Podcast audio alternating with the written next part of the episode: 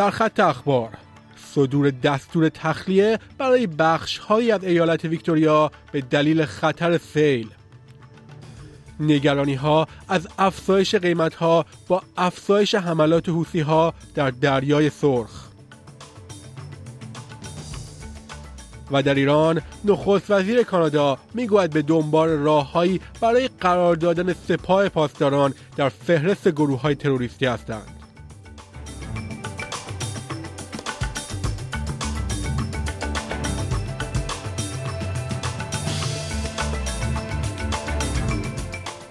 درود بر شما شنوندگان عزیز. نیو سرد هستم و این بسته خبری هفتگی منتهی به سهشنبه 9 ژانویه سال 2024 است.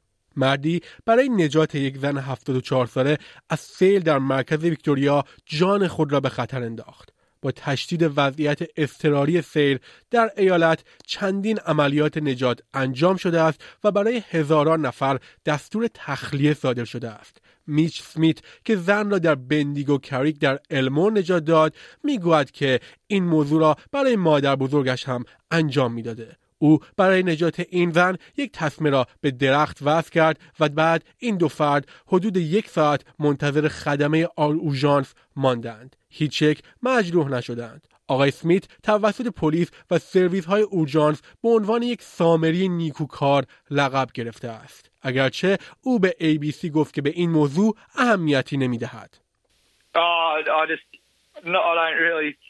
Oh, think about that at all. I just think if it was my grandmother in the water, I'd hope that someone else would have done the same thing. So, um, yeah, it was a very lucky, lucky situation. ستیون مایلز نخست وزیر کوینزلند می‌گوید بازسازی خانه های آسیب دیده در طوفان های اخیر کوینزلند سالها طول می کشد. برق تقریبا تمام 130 هزار خانه وصل شده است.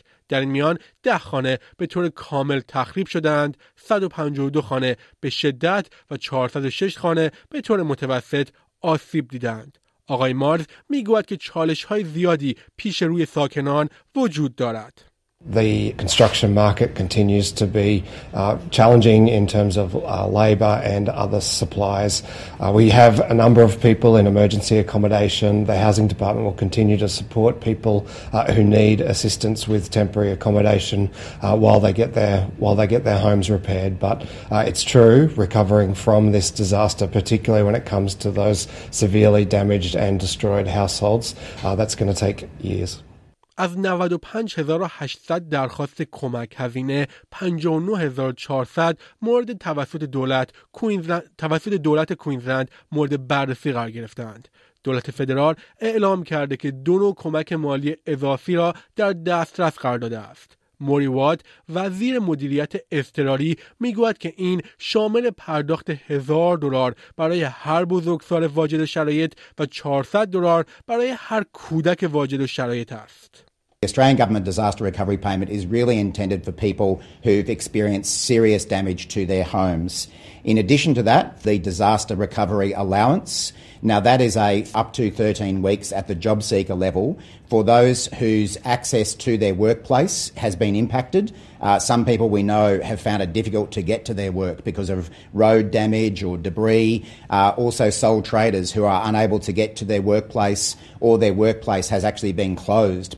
یک گزارش جدید نشان می دهد که از هر چهار کلینیک پزشکی عمومی یک مورد هزینه را به شکل بالک بیلینگ از مریض دریافت می کند. دریافت هزینه به شکل bulk bill به این معناست که به جای بیمار Medicare هزینه را به طور مستقیم پرداخت می کند. directory مراقبت های بهداشتی آنلاین Cleanbill برای گزارشش با بیش از 6800 کلینیک در سراسر استرالیا تماس گرفت و دریافت که این نوع دریافت هزینه تنها در 24.4 درصد موارد رخ می دهد. متوسط هزینه های پرداختی برای ویزیت پزشکی عمومی در ایالت های ACT، نیو ساوت و تازمانیا بالاترین میزان است. افزایش میزان اجاره در دوره تعطیلات قبل از شلوغترین فصل سال بازار ادامه داشته است. آخرین گزارش PropTrack Market Insight نشان می‌دهد که با یک افزایش یک و درصدی در سه ماهه دسامبر و رسیدن به میانگین هفتگی 580 دلار میانگین اجاره کشور به شدت افزایش یافته است. این یک افزایش 11.5 درصدی نسبت به سال قبل است. به زبان دیگر میانگین هفتگی اجاره نسبت به اوایل سال 2023 60 دلار بیشتر شده است. اجاره ها در سیدنی، ملبورن و بریزبن 15 تا 17 درصد بیشتر شدند. انگس مور اقتصاددان پاپ ترک گفته که ممکن است مستعجلین بالاخره با آرامش برسند اگرچه احتمال اینکه وضعیت در کوتاه مدت بهبود یابد پایین است حملات مداوم شبه نظامیان حوسی به کشتی های کشتیرانی تجاری در دریای سرخ نگرانی های نسبت به افزایش زیاد هزینه های حمل و نقل ایجاد کرده است. شبه نظامیان حوسی تحت حمایت ایران در یمن حملاتشان را به کشتی ها در منطقه خلیج فارس افزایش دادند تا حمایت خود را از حماس در جنگ با اسرائیل در غزه نشان دهند. تقریبا سی درصد از محموله های تجارت کانتینری جهان از نفت تا مواد غذایی از طریق کانال سوئز که دریای سرخ را به دریای مدیترانه متصل می کند عبور می کند. نیلز هاپ از شرکت حمل و نقل آلمانی Hapag-Lloyd می‌گوید یافتن سایر مسیرهای حمل و نقل تنها هزینه ها و زمان تحویل را افزایش می دهد. If you look at, at the travel time, which is in some respect now double, triple the time to the Eastern Med. Normally it's 10 days through the canal.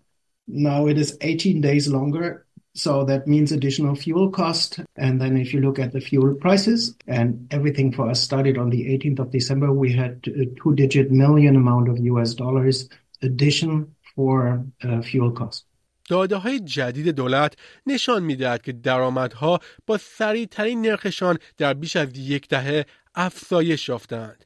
درآمدها در همه براکت ها به جز بالاترین ها بیشترین رشد سه ماهه خود را از سال 2009 به ثبت رساندند و در مجموع در سال منتهی به سپتامبر 2023 چهار درصد افزایش یافتند. جیم چارمرز خزانه دار این رشد را مدیون سیاست های دولت می داند. با این حال رشد دستمزد واقعی هنوز با میزان تورم به چالش کشیده شده است به طوری که شاخص قیمت مصرف کننده هنوز 5 درصد است.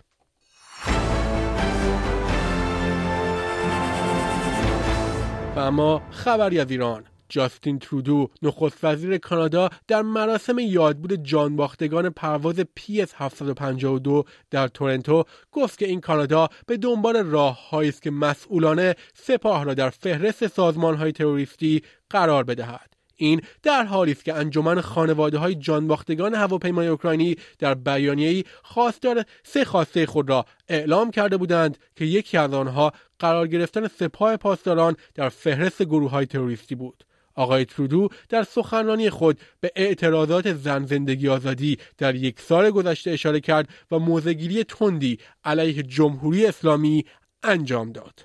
One of the things that Canadians saw through this tragedy and people around the world have discovered through the extraordinary diaspora communities in their countries, in their cities, in their towns, is that the Islamic Republic does not is not representative and is not indicative of the extraordinary, wonderful, warm, brilliant people of Iran who deserve so much better.